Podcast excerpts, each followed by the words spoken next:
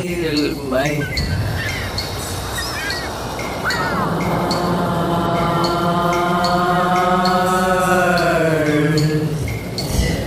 Welcome to Speak Sex. I'm your host, Eve Eurydice.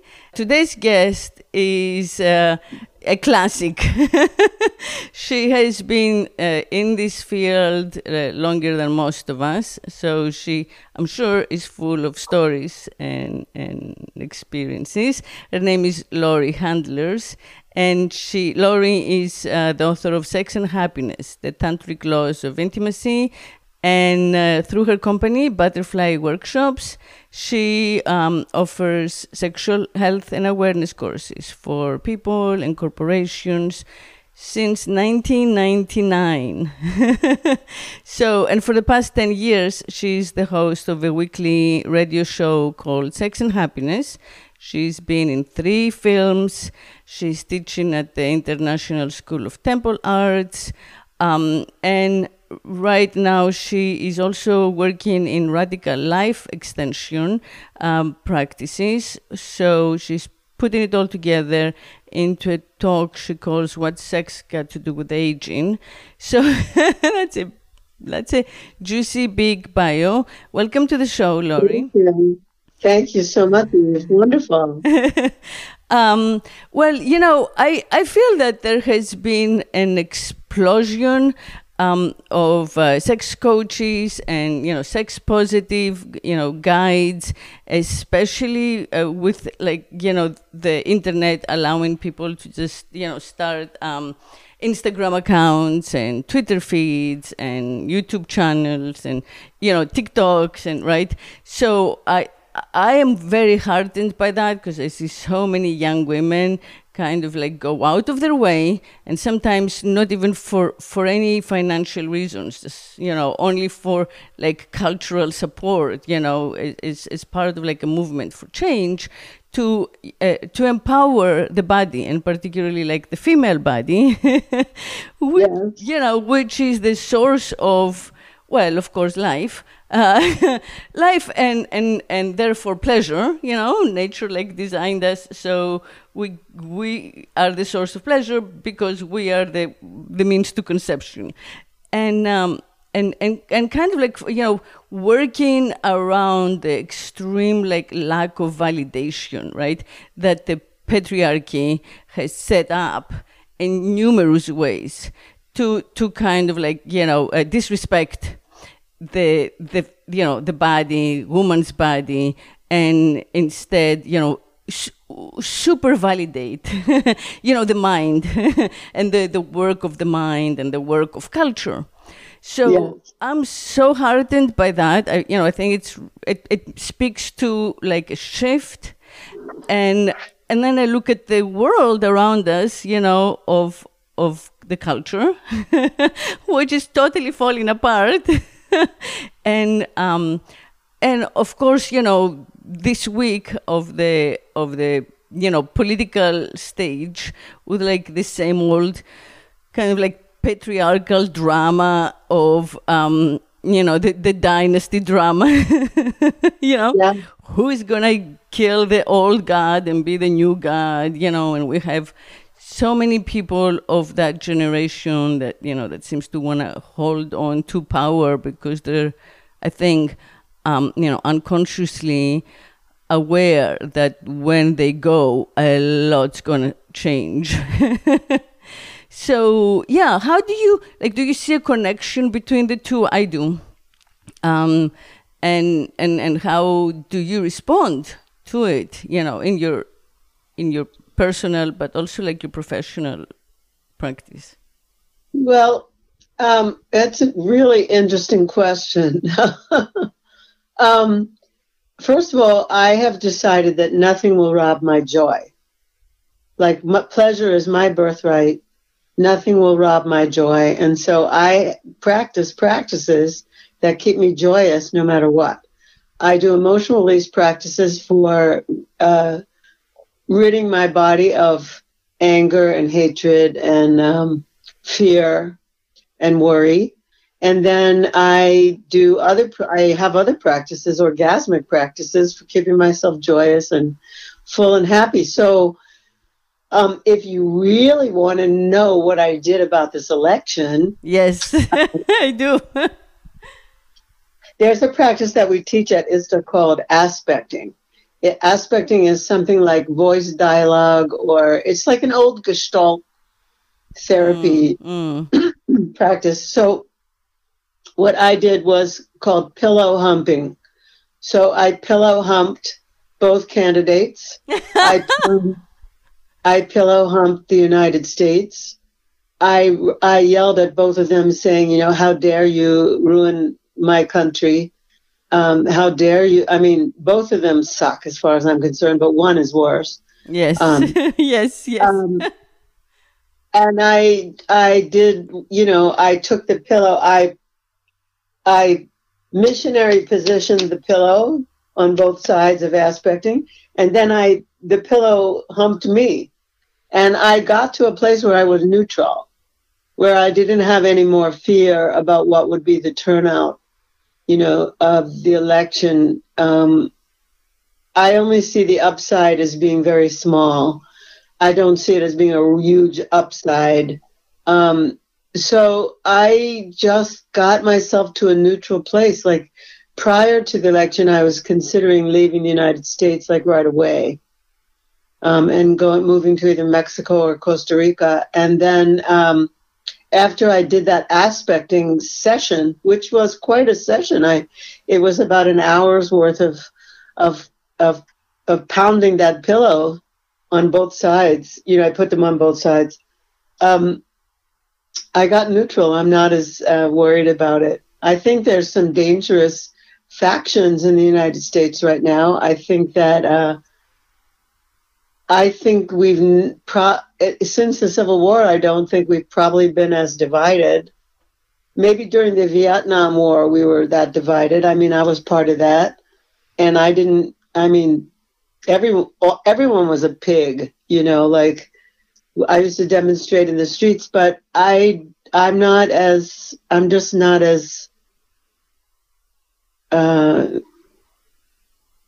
I'm not in such a hurry. Like I pro- I may move for a while, but I'm not scared. Fear isn't making me run. Yeah. So so that's how I so that's what I did. Um, that's what I do. I, nothing's going to rob my joy. I mean, my joy is critical for my, my life. Yeah. So yeah. that's what I learned. That's what I learned from sacred sexuality. That's what I learned from Tantra. How to run energy in my body that's joyous and orgasmic and, and pleasurable and not um, fear based or yeah. anger based. Yeah. Yeah. Yeah. So yeah, when I when I first uh, when I first started tantra, I just remember this as you were saying it that you know the main the main practice was to be you know to remove like the the ego to be and, and be so in tune with what is that you are naturally convinced that what you're living is what you want most of all you know? Like i remember you know the teaching was like you know as you leave your home to go for a walk if it starts to rain you've just wished that very second that it would rain.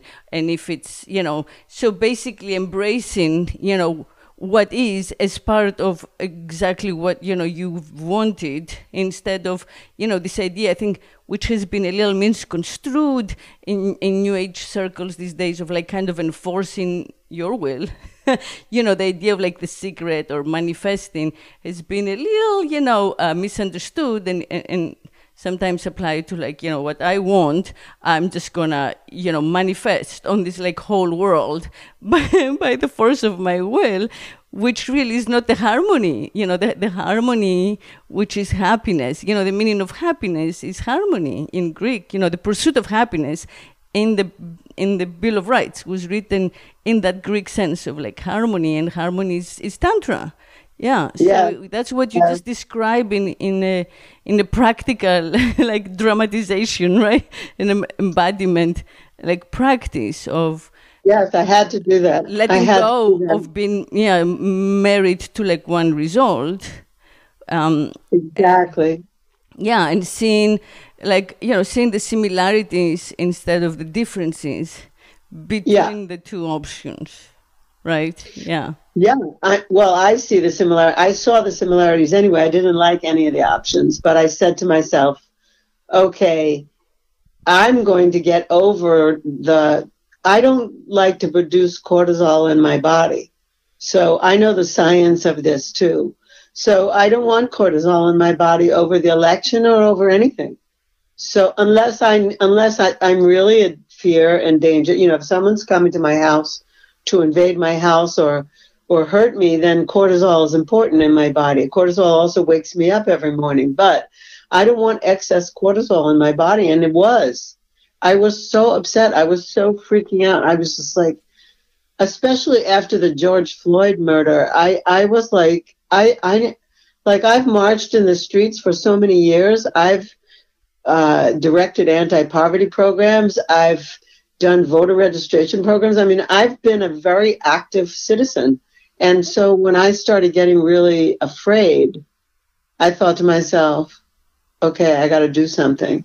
So that's what I did. I did aspecting, and um, and that, and I worked it out within my own nervous system, so that I I'm not walking around fearful. Yeah, I think that's a great suggestion, you know, for our listeners. I mean, whatever, it doesn't have to be a pillow, but whatever way seems natural, you know, to kind of like, you know, be, be equally okay, relaxed with either outcome, you know, because our, our overall, I think, job is to get away from this, you know, two, uh, you know, two party monopoly or like two gender monopoly or like, you know, the, the worst of right. two evils kind of mindset. Right. Um, so, right.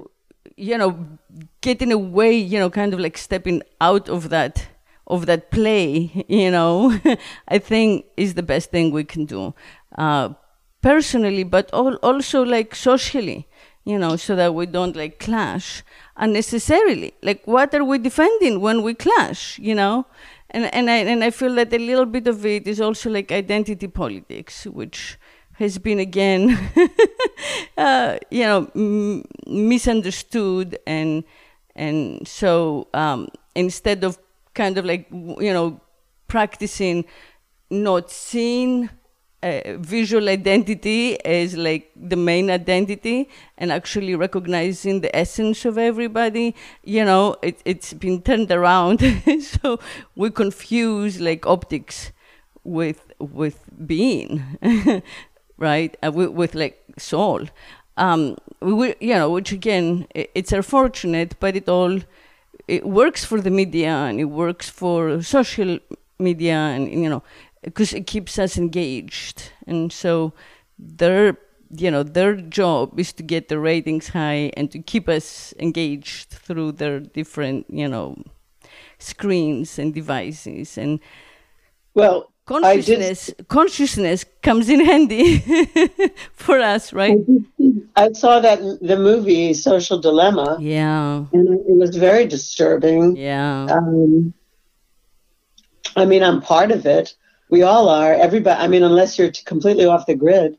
But I, uh, I see how, I see how a monster like a Frankenstein got created, and it wasn't their intention. But now that the monster is created, they're not doing enough about it. That's the problem. Like they don't know what to do well, you know, they were they were kids, right? They were kids. Yeah. They had a good idea, which was a very primitive idea. Like you yeah. know, the way that I understand it is like they took you know the gossip mill at like the water well i mean i grew you know i grew up in a village on an ancient island you know in greece on lesbos and you know there were two things going on socially the women would go get water and trade gossip and like the most crazy ideas would get her, you know, would be remembered most. And the man would like go to the cafe and, you know, play like backgammon or, or whatever, smoke, and also do the same. And that's like part of social media, you know, the Twitter, the mis- disinformation. So they just took yes. that. And then the other part is the promenade. You know, in the evening, especially after church, they would all walk like up and down by the river and look at each other because like they were not allowed to talk they were not allowed to be alone you know? So like how do you figure out who you like? You're just looking as you walk boys separately from the girls right? Sometimes chaperone and that's like instagram you know? So they just took these old primitive behaviors and they put them on the internet to make them accessible right beyond like look geography and, and language and culture Yeah. but which would have been one thing but then they had to monetize it right so like the, the film what the film taught us is that uh, in order to monetize it they sold us out to the advertisers Right. and we became Right. their product that's what the film basically exactly. made clear yeah Exactly. that our But I- attention When I, was, when I was in high school, we had something called slam book. And a slam book was like you take a notebook like this, you know, just a plain notebook, and then you would put each page would have a picture. So the top of the page would have my name and my picture. The next page would have your name and your picture. All the boys and all the girls were on the picture, and then it got passed around and anonymously people would write comments about the person and then wow anonymously Yeah. that's scary. anonymously now if you wanted to be known then you would write your name you would sign you know. Uh, eve beautiful girl my best friend love her. Or eve that bitch blah blah blah blah blah. You know like you could write anything and then and they got passed around. And i remember if the teachers found it they would confiscate it. They would say it's very negative it's a terrible thing to do you can't have slam books. So all the slam books were confiscated by the school unless you could hold on to yours and really hide it wow and um, they were outlawed by the school because they was, said it was cruel. You know, like there were people who were unpopular, so they didn't get commented well. And um, to me, Facebook and Twitter and Instagram is just one big slam book. yeah. Like I like, you know, I love her, love what you said, love this. If I don't like him, I just don't comment. They said, I think it's Werner Erhard who who created ESTA and Landmark Education. Werner Erhard said, it was worse growing up to be a kid who didn't get noticed than to be a kid who was called fat or ugly or like at least you were noticed. Werner Erhard said that if you got good attention, that was good. If you got bad attention, that was good. If you got no attention, that wasn't good. Like if you if you were if you were ignored. So like what I'm saying to you is, you know, I might I might see something on social media that I don't comment on, that no one comments on. And that's worse than if somebody said like or don't like. Like no attention was worse than than negative attention. You know, people want attention. Like Donald Trump likes attention it one way or the other, Do you know, negative or positive. He says he doesn't like the negative, but if we just ignored him, he would hate it. Yeah, yeah, yeah. So well, it's a anyway, little I- bit like I- what Warhol was saying, you know, which is like everybody wants their 15 minutes and it doesn't matter. It's all, you know, the same. You were speaking earlier about your activist work, you know, since the 60s and, and 70s. And um, I recently saw the, the trial of the Chicago um, Seven. And, and I have had this question, you know, how did this this movement, the hippies, um, you know, the who, who, who basically were the people who put together the consciousness community in America, right? So it was like counterculture, you know, make love, not war, you know, get high, experiment with like uh, esoteric traditions and Eastern cultures. Um, so I think that that's how we, you know, like when I first came to America, my my first teacher was Allen Ginsberg, and and kind of and I stayed in that world, which combined, you know, intellectual academic uh, rigor with these uh, practices like meditation, you know, veganism, chanting. Um, to me that was like progressive you know. They were against the war. They ended the draft you know. They were rebels i thought you know the beat poets um, they were they had a social conscience writers with a conscience and i felt mm. that like after the death of the author that's all we could do um, and then somehow at least here, here in florida but i think it's more prevalent that community has slowly in the past few years turned like a conspiritual which is like conspiracy you know focused so like the anti-vaxxer people or you know people who kind of like made sense you know natural birth you know doulas there has been a move toward like qanon related um, you know beliefs and so a lot of them actually voted for Trump in this election, um, particularly here in Florida. So I'm trying to understand like how that trajectory, even how could you, how, how has this movement gone from being you know, very progressive and anti-establishment to being again anti-establishment but but somehow assuming that the deep state is is like not associated with whoever you know the man who is president you know you can't you're asking the absolute wrong person to try and understand this or explain it i've never changed my consciousness from then from the 60s to now i'm completely the same i have more money um, you know, I remember, uh, I don't know, maybe eight or nine years ago, I was involved in a community. I'm not in that community anymore, but in that community, they asked me, you know, how could you be more abundant? I said, well, I would have to stop working alone. And then I joined ISTA. It's very interesting. Like about three days later, the creator of ISTA called me, ISTA called me and said, are you ready to join me now? And I said, That's interesting that you called me just now. Yes, I am. And I stopped working alone. I started working in teams and I started working with um, 13 or 14 of the most talented um, sacred sexuality teachers in the world.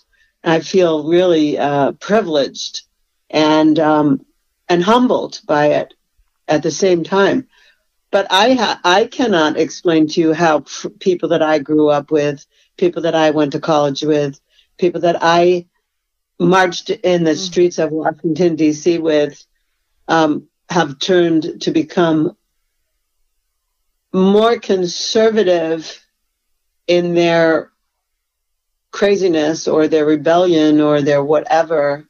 I don't know. I, I don't, I just, I don't know.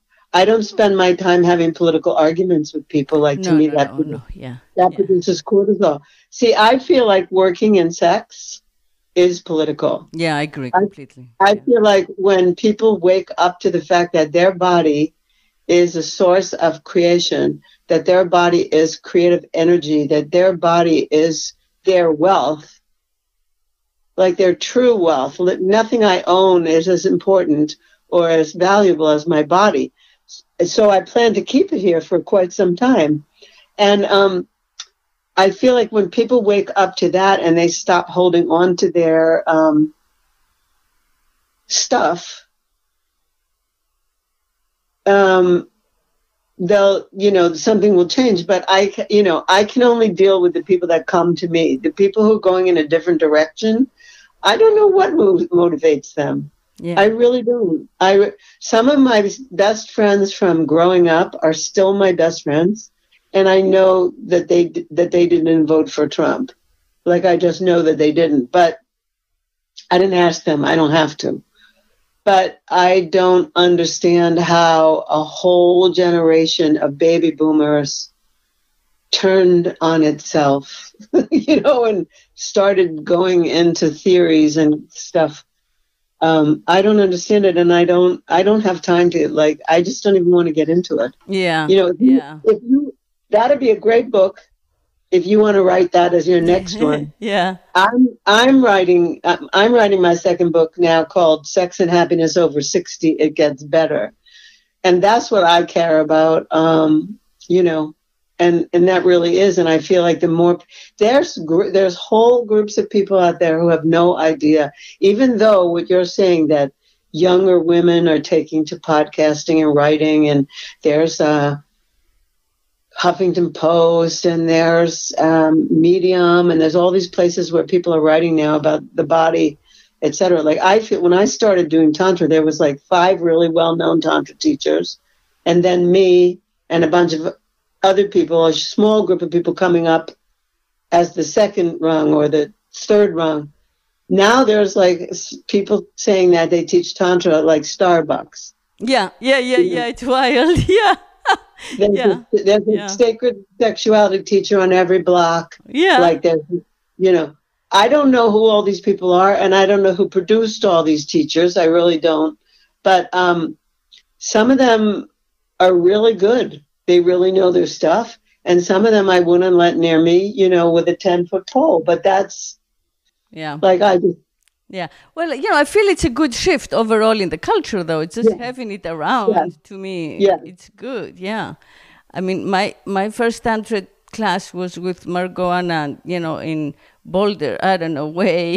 you were at the same time as like Ginsberg. So yeah, there was nothing in the culture about it. You know, there was like no. You know, it was just a very No. esoteric study. Margot Anand, yeah. Margot Anand and Charles Muir were Yeah. responsible for bringing it to our awareness. yeah. and- Exactly. Yeah. And there were a few others back then. There were just a few others. But there was Barry Long in Australia, and um, there was uh, Robert. I can't think of his last name. Um, I don't know. There were two, maybe one or two others. Oh, and there was my teacher, Bodhi Avinasha, and then there were, and but she wasn't as well known as they were. And then um, there was Deborah Anapol came after. She was sort of in between, and then there was me and a few others that came out um, around right after that. And that's, I mean, oh, and there was Mantak Chia, of course. Yeah, Mantak Chia. Yeah. So, yeah, but nobody knew. I mean, I remember when I used to say, people would say to me, What do you do? And I would say, I teach a kind of yoga. Yeah, yeah, yeah, yeah, yeah, yeah. And they would say, Well, what Yeah. kind? yeah. And I would Yeah. say, It's, it has to do with sexuality. And they would go, What? Yeah. And I would say, well, it's breath, sound, and movement, you know, and they would say, like, what kind of sound? And I would say, ooh, ah, ooh, ah, ooh, ah. And they go, that, it can't be that. And I would go, yeah, it's that. Yeah, it's that. You know, like, it just, there was no way to describe it. The only thing we could say is read about Sting. Sting says he does this with his wife. Sting, the oh, singer. oh, interesting. Yeah. Yeah. People, people made reference to Sting. Hmm. And then, oh, I remember so, Oprah sent one of her reporters or somebody who worked for her, someone on her staff to a to a training from Laurie Grace, and I, that article didn't turn out that well. I would that didn't that didn't make me happy that Oprah's exposure was by sending somebody else to something that they weren't really prepared for. So I mean, there was just there was a lot of funny stuff going on then, and nobody really knew. And now it's like if I say I teach tantra, everybody knows what that is. Yeah. Like it became a household word. Yeah. Yeah. But it's still, you know, um, it's still in the sense like a subculture. Um, so, I- and I feel that, you know, I, I, it's still an, an, a revolutionary choice. You know, it's still like Yes. for me a choice of resistance. You know, like I could Yes. I could have named this podcast anything because I discuss everything, but just putting the word sex in it for me is an act of you know politics, a, a political stand. You know. And and, and there is a cost, you know. If if I was saying, you know, uh, speak uh, philosophy with with Eve, which is probably more accurate, right? Then a lot more people would be like sending the podcast to each other without thinking that it implies sex, right? So there is still that fe- you know fear of like the impure. So there is still a, a lot of that exorcism that that has to be done to elevate Yeah. You know, to elevate the, the sexual experience, you know, uh, into light. um, Well, and and I'm- you know, it doesn't. It's not like you. It doesn't pay. You know, people like to do it just for you, we don't do it for money. Like we could do so much more lu- lucrative work. You know, uh, to Right. me, it's definitely a, a labor of like love. Like I think this is essential work. you know, as essential I as like tell you something, uh, the the hospital workers. Essential. Yeah, yeah. I want to tell you something. Uh, My first show was called Tantra Cafe. Back when I first started podcasting, it was in um, I don't know 2006 or something. I really I've been podcasting for a long time, and my first show was called Tantra Cafe, and I had that show for maybe four years, and um, then I moved over to the current station that I'm with and they and the owner of the station said to me i said you know i'm getting bored. If one more tantra, tantrika tells me like they all said the same thing like i'd say okay what's your favorite practice? And they would say eye gazing. Everyone said eye gazing. We eye gaze and we go into bliss. And i like i started getting bored you know like okay can you say something different? Whatever. And everyone most of the people that i mentioned by the way have been on my podcast. I've had Margot on my podcast. Charles has been on my podcast more than once. Um, Bodhi has not been on my podcast, but most people have. Anyway, he said to me, You should rename your show. You wrote a book, Sex and Happiness. You should rename your show Sex and Happiness. Well, didn't I, I didn't know that the word sex and the word happiness are the most w- searched words in search engines. So my following and my ratings and my everything went, you know, from Tantra Cafe, which a very narrow group of people knew what that was, to people searching sex, people searching happiness, and they found the show, and they found me, and the and the you know the show grew exponentially because I changed the words. I risked saying sex. Right. Yeah. Yeah. Yeah. Yeah. Yeah. It's nice. you Yeah. know Yeah. so that that happened like you know maybe 10 years ago where i changed or or or 9 years ago where i changed but it made a huge difference in terms of people finding the content and now we have m- many more shows Yeah. Uh, oh, yeah. now we have like Yeah. yeah, an abundance.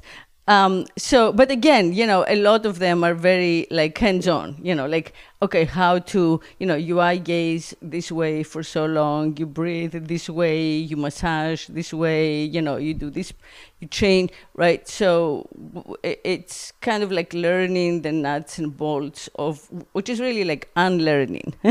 you know. Uh, Yes. how to, to have intimacy.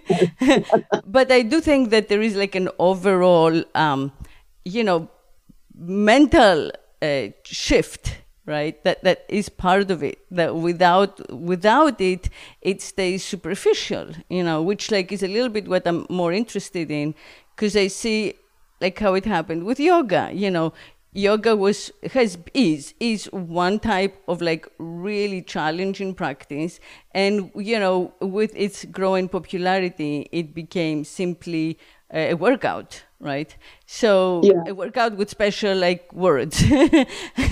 But you know so yeah so this like tantra ta- you know tantra is kind of a way of life. It's not simply like a way to get off differently or or be more popular with like woke girls. Right. right? Um so so i think you know that that's the, that's the work that's kind of like still left to be done you know to kind of push you know to make that that emphasis because the this oversimplification doesn't really serve any of these like ancient you know practices so Well, that's what happens whenever anything comes to America. You know, whenever anything comes to America, it gets commercialized, it gets licensed. That guy uh, who did hot yoga, he he copyrighted it. How do you copyright? How can you copyright an ancient thing that existed long before you were born?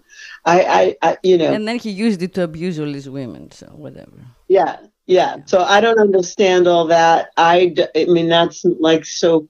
That's something else. yeah You know, that's that's somebody getting a twisted idea. Oh, let's see, I could capitalize this, and then right Well, you know, that's that's the word. You just said it. It's in the capitalization. You know, it's Yeah. the moment that you marry something that you know was like passed down in you know from mentor to mentee, right? In a, in a setup that was almost like an ashram. You know, almost like a monastery, like holistic, right?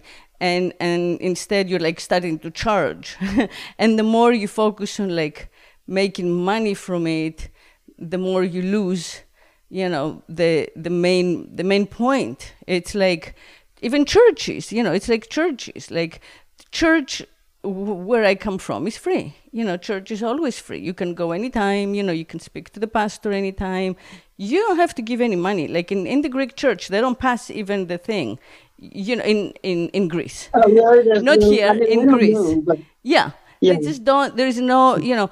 Um, so the the moment that you monetize this type of of of practice, you know, you take the spirit out of it a little bit, you know, and the more you, the more you push the capitalization, the the the less you you know you can bring the spiritual aspect I totally understand that. spirit takes time. Like spirit takes time you know? It's not like do these moves you know let me certify you to teach people to like sweat this way or you know twist the like the spiritual uh, teaching is slower. Because like you said you can't put it in words. Like it's like the the breath you know? It is the ooh. Yeah. yeah. And and breath in Greek, isn't it spiritos? yes yeah So, so breath and spirit are combined in, Breath in, of- in your original language.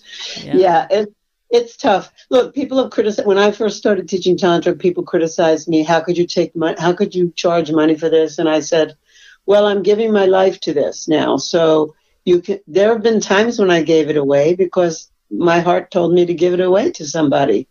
And there's been times when I wanted to charge somebody more money. They were such a pain in the ass. yeah yeah You know, when I work with, what I do when, when I work with couples, sometimes it's it's very difficult. It is very very difficult. I've for years taught mostly singles, and now um, because it's funny because of Zoom, because of COVID, there's two classes that I teach that you have to have a partner for. You can't because you have to practice the practices and they're not solo practices. We teach people solo practices and then they come together and then they do partner practices. So in order to be in two of these classes, they have to have someone with them. It doesn't have to be their beloved, but if they have a beloved, that's great. Anyway, and then they just are so bad to each other. People people in couples like they just want to pick on each other. They just want to make each other wrong so much they need like the one of the courses I teach with my partner is called Extraordinary Lovers. And we bring people together as couples and we teach them how to be extraordinary. How do you want to be extraordinary as a partner to your partner? And we have to get them over feeling resistance, feeling uh, feeling resentment, feeling revenge, like feeling things that they they're so close to this person and they've let things build up to an extent that we have to get them over that before they can get into oh I really choose to love this person.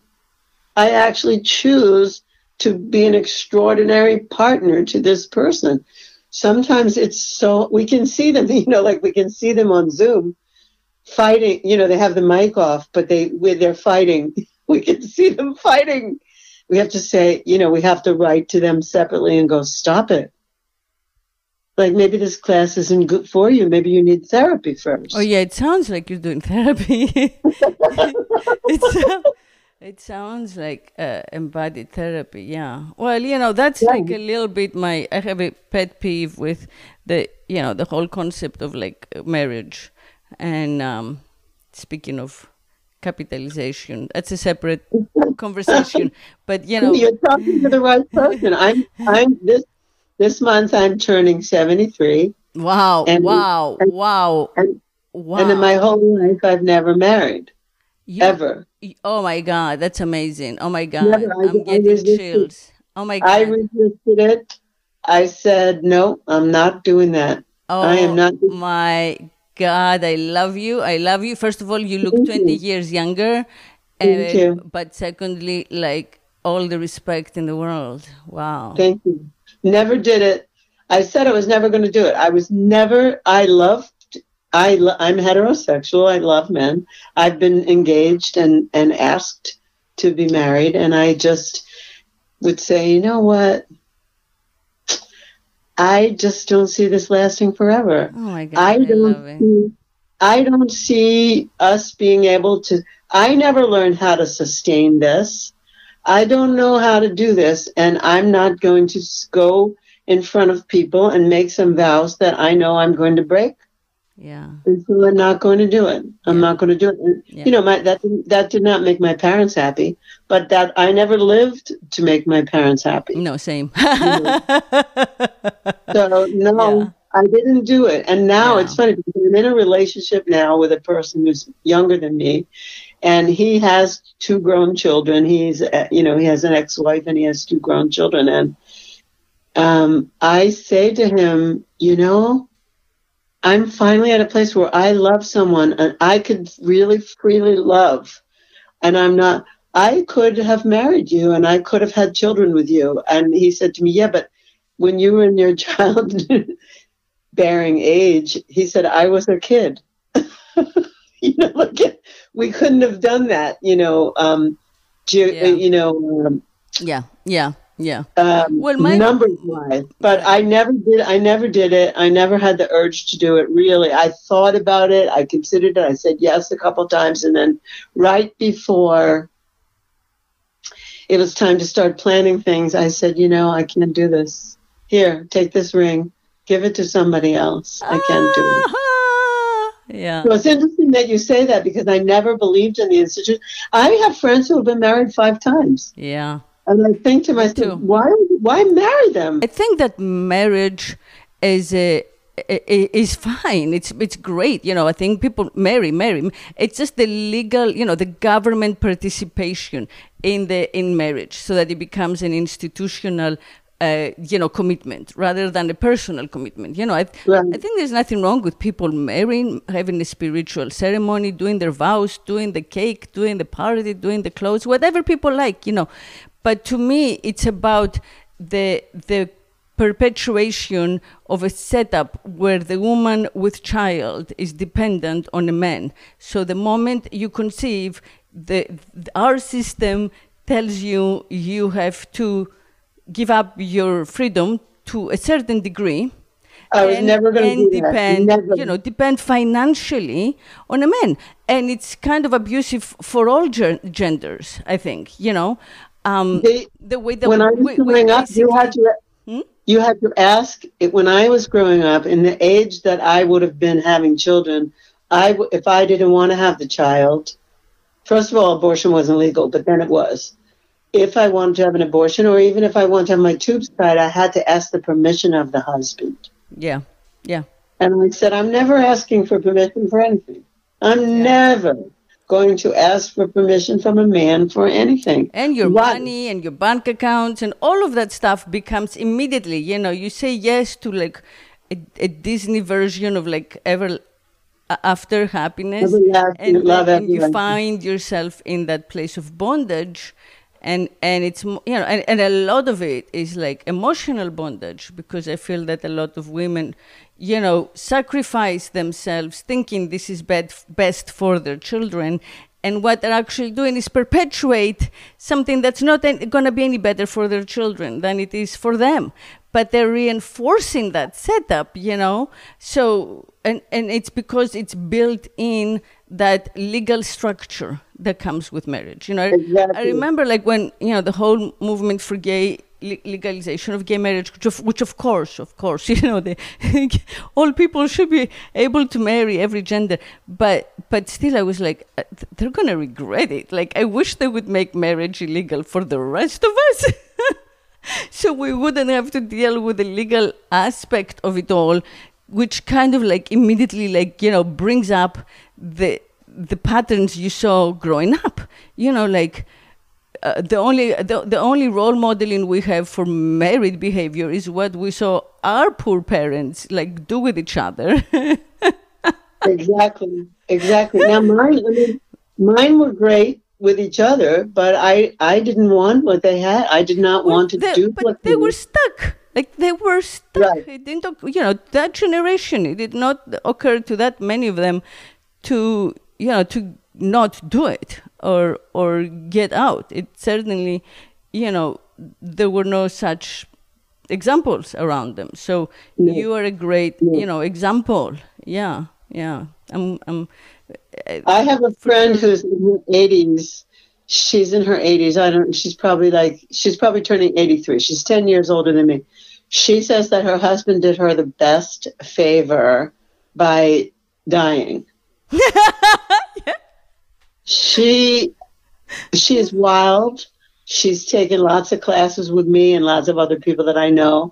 And she has a boyfriend much younger than her. And she, you know, her children think she's crazy. They don't want to know anything she's doing. And I say, that's fine. It doesn't matter. I like, I love her dearly. And she says, he just, he did me a favor. He left. Yeah, and you know, yeah. sadly, sadly for the men also, not just the women, that's so common. You know, I have an aunt who like suffered from extreme migraines every day, her whole life. Her husband dies, they stopped. They stopped, and she loved him, but also she obeyed him. She did, you know, he was the word of, you know, the the Lord of the house, the word of God. He would say, "Do it," and she would do it. She was trained. Yeah. He married her when she was like sixteen. I mean what else did she know? But to just so right. she she cha- she changed. Like she was always happy.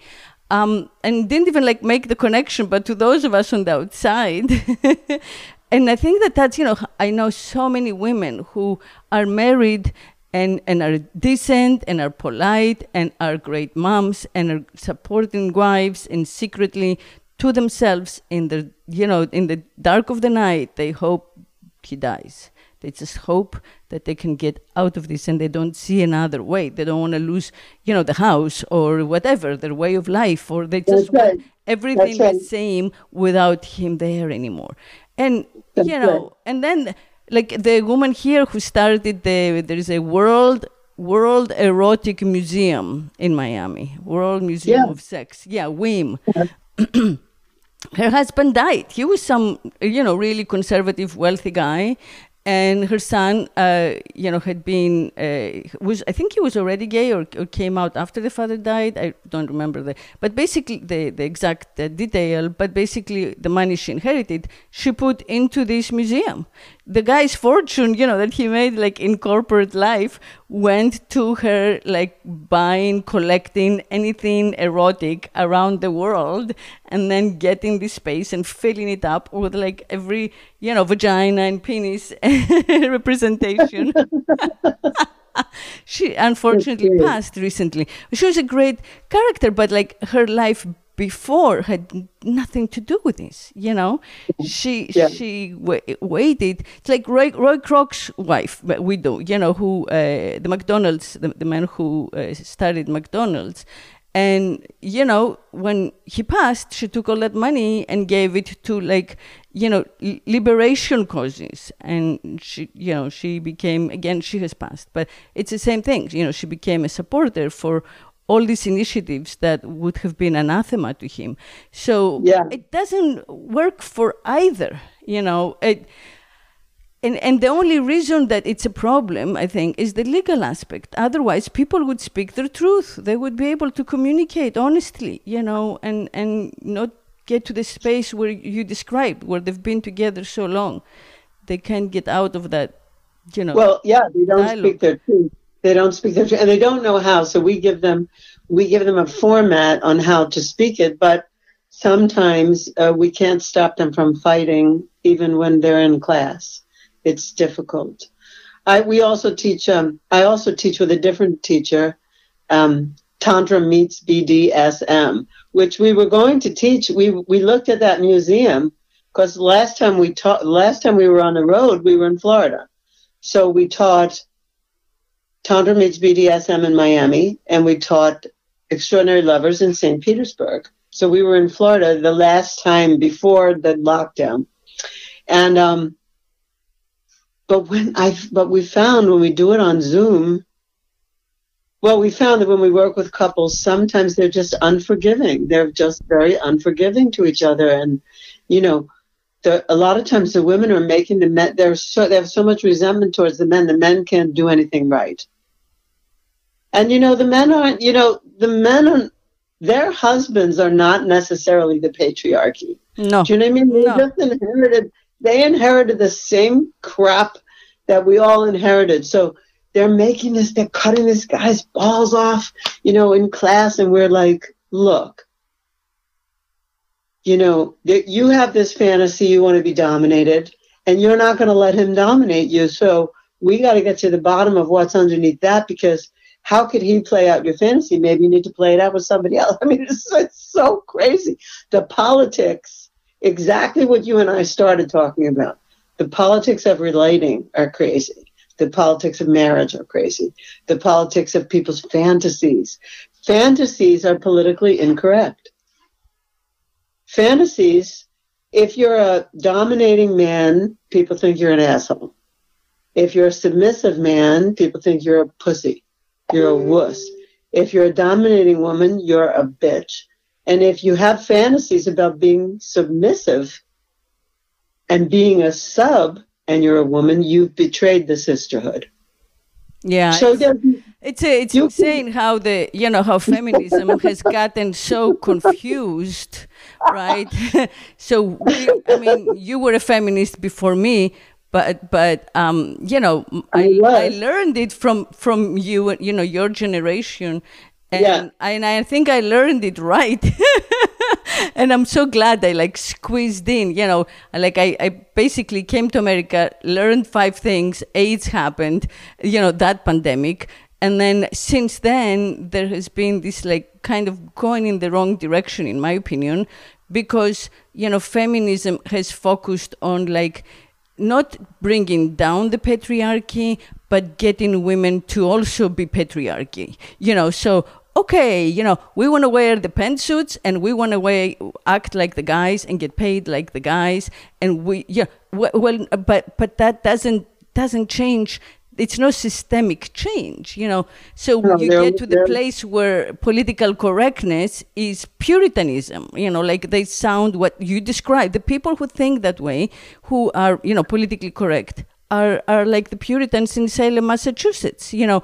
So there there's there's a great kind of like reckoning that that has to be done like cleaning up this whole mess because you know where it started like we said in the beginning was in an effort to break down like the, the drama you know the father son holy spirit or the father mother mary suffering you know and the son you know break down that drama and get out of it you know that but it didn't happen. it didn't happen. It it just like it, it, we got so close, and then every time, you know, we would be given a couple of perks, and we'd be like, okay, we won, you know, this round. Yeah. Well, I marched to have the streets safe so I could walk late at night by myself. That's why I marched. And I marched so that if I had the same job as a man, which mostly I didn't, but if I did, mostly I didn't have a job. Mostly I worked for myself. But if I had the same job as a man, I would get paid the same as a man. And those were the two things that I marched for. Plus, you know, I, there were other things. I remember having a dialogue about um, aprons, wearing an apron. Why do women? Why? What is this apron thing? Like, all of a sudden, I am a housewife in an apron, and I just I, I had a whole dialogue about that. But I, you know, I didn't. I loved men. I didn't want to cut their balls off. Yeah, it has nothing to do with the individual man. yeah, or even the you know, or even the individual woman. It's kind of a systemic, a systemic exactly thing. Yeah. exactly So but but there's so many there's women who say to me now you know where are all the good men and i say they're standing right next to you you have to just see who they are like plus they're so men are so confused now. Like I also used to say, you know, don't light my cigarette. My I can do it myself. Don't open my car door. And you know, men they don't know what to do. They have no idea what to do anymore. They don't know what to do. They're so confused. So it's anyway, we've covered you and I. We've just I know. Well, I, you know, they just they should just not do a masculinity shit, and you know, we that'll be fine. You know, like just don't be Trump. Like Trump won because of like the whole uh, reenactment of like um, you know a strongman like masculinity that is obsolete you know? So this freaking nostalgia you know like don't fall for that. You know we're not gonna go back. It's done. So we have to go forward. We're not going backward you know, these no, people no. will die. He'll die. Now, everybody, all of these people will just die, and then you know that will be the end of, of that kind of like the idea that like if only we could relive the fifties. no, no, no, no, no, no. Yeah. Yeah. No, no. So what's okay? So one last question: What is the this the the message in your uh, teaching for you know how to stay young and and through sexuality? What exactly because you look great. So what is it that you do and you teach? It's a it's way more complex than a one sentence answer but i'll say this. Never stop having sex. If you don't have a partner you are your partner. You don't need a partner. Never stop producing oxytocin serotonin dopamine and the fourth one, um, I forgot, I'm, I'm, blanking on it right now, but you need all those chemicals running in your body. So don't stop. Some people think when they turn 50 or they hit menopause, that's it. They don't do it anymore, and that's ridiculous. Um, that's a stupid, that's another societal thing. Um, so you need, you definitely need oxytocin in your life um, and in your system. That for sure. You can get serotonin and dopamine from running, but you need to, you need oxytocin. That's one. Two, I take many supplements and I do experiments on my own body. My body is mine, so I do what I want to it. So I there are some uh, prescription drugs that I take that people take for other things, and I take them for anti-aging. I'm part of an of a network of um, people called um, Life. Well, I'm friends with the Life Extension Institute and the people who discovered telomeres and the people who, you know, uh, I've interviewed Suzanne Somers on stage in front of a thousand people. Like, what does she do about hormones and everything else? So I take all of those things. Oh wow! And and I I have gotten stem cells. I've had uh, I've had um, I take NAD NAD plus. I've had two treatments of NAD. I take injections every day called Sermorelin. Um, and I take, you know, if you came to my house, you see all the books. Well, if you came to my house, you'd see all the supplements. Like wow. there's many, many, there's many, many supplements that I take, and I believe in it. I, I don't, you know, I'm not going anywhere anytime soon. That's it. I love life. I love people. I love what I do. I love sex. And I plan to keep doing that for as long as I possibly can. Some people, the, the people, the scientists that I know are saying that ordinary people will now live until 120. Wow. So if ordinary people will live until 120, I plan to live longer. Wow, I love it. I love it. Yeah. Well, this is a beautiful way to close. And of course, next time you're in Florida or I'm in California, we we have to meet in person. but thank you for yeah. this like super positive, uh, inspirational message. You know thank that you. Thank you is nothing to fear but like our own self-imposed limitations so we'll you know i'd love to hear more about it in some future conversation and you know catch up with you i would like to I'd, I'd like to make one correction to your introduction to me which was somehow you I sent you an old bio. So my company used to be called Butterfly Workshops, but now I have rebranded to lauriehandlers.com. Okay. And if anyone, if you or any of your listeners want a free lesson, they can go to lauriehandlers.com forward slash unknown. And I give a lesson in something called Lottie Han, which teaches people to move in the unknown and eventually make love to life in the unknown, mm. which COVID has imposed on all of us. Yeah. And so we are in the unknown. So it's a very timely gift. Yeah. Thank you. Thank You're you. welcome. Mm. Thank you so much, Eve. Yeah, it's a pleasure. And uh, everybody out there, this was Laurie Handlers. Thank you for listening. And until next week, keep speaking sex. My name is Eve Eurydice, and these are my conversations speaking sex. I speak sex with all kinds of people who are at the forefront of this change of consciousness in the 21st century. And I encourage you to hear our ongoing liberation conversation and find your way of turning around the meaning of what we've been taught. Support my cause. Help me set you free. Hit the support button on speaksexpodcast.com hit support, hit donate. Thank you, love you, and keep speaking sex. Another piece of good news from our sponsor, ourplayground.net. Uh, they have a special right now where you can join for three days for $3.99. Uh, you can start a profile and you can navigate the site. It's the biggest, most inclusive, most contemporary lifestyle website uh, in English, at least that we know of and you can have your own exclusive content. Uh, there is a big wall with videos, uh, information, uh, podcasts about sex and intimacy topics, and all kinds of open people with whom uh, you can communicate across the country. So give it a try. This is the chance to do so. And love you all.